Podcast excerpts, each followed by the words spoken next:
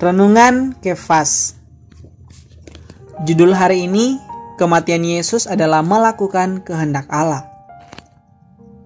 Firman Tuhan dalam Markus pasal 14 ayat 36 berkata Katanya Ya Aba, ya Bapa Tidak ada yang mustahil bagimu.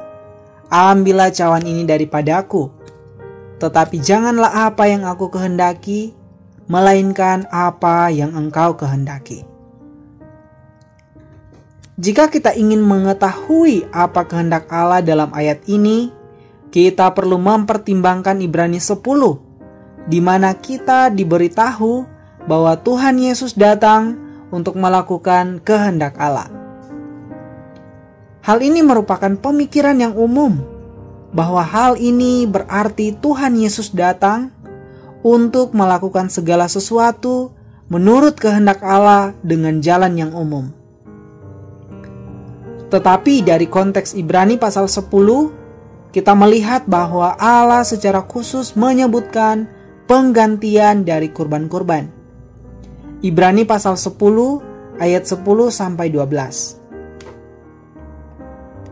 Kehendak Allah adalah untuk mengirim Kristus ke bumi untuk melaksanakan penggantian persembahan dengan dirinya sendiri.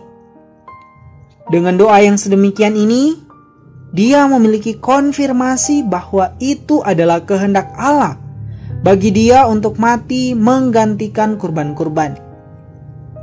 Karena itu, setelah doa itu, dia siap untuk ditangkap oleh imam kepala, tua-tua, dan ahli kitab.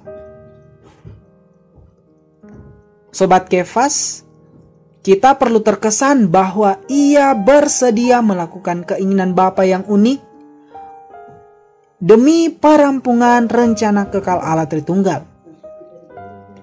Kristus telah menghapuskan dosa kita dengan mempersembahkan dirinya sendiri kepada Allah sebagai satu kurban bagi dosa-dosa kita. Terang hari ini, satu, maukah kita hidup menurut kehendak Allah? Dua, apakah kehendak Allah di atas diri Yesus? Mari saudara-saudari, kita bersyukur bahwa Kristus telah melakukan kehendak Bapa menjadi pengganti dari setiap kurban-kurban demi mendapatkan kita. Semoga ini menjadi doa kita bersama. Puji Tuhan, Tuhan memberkati saudara-saudari.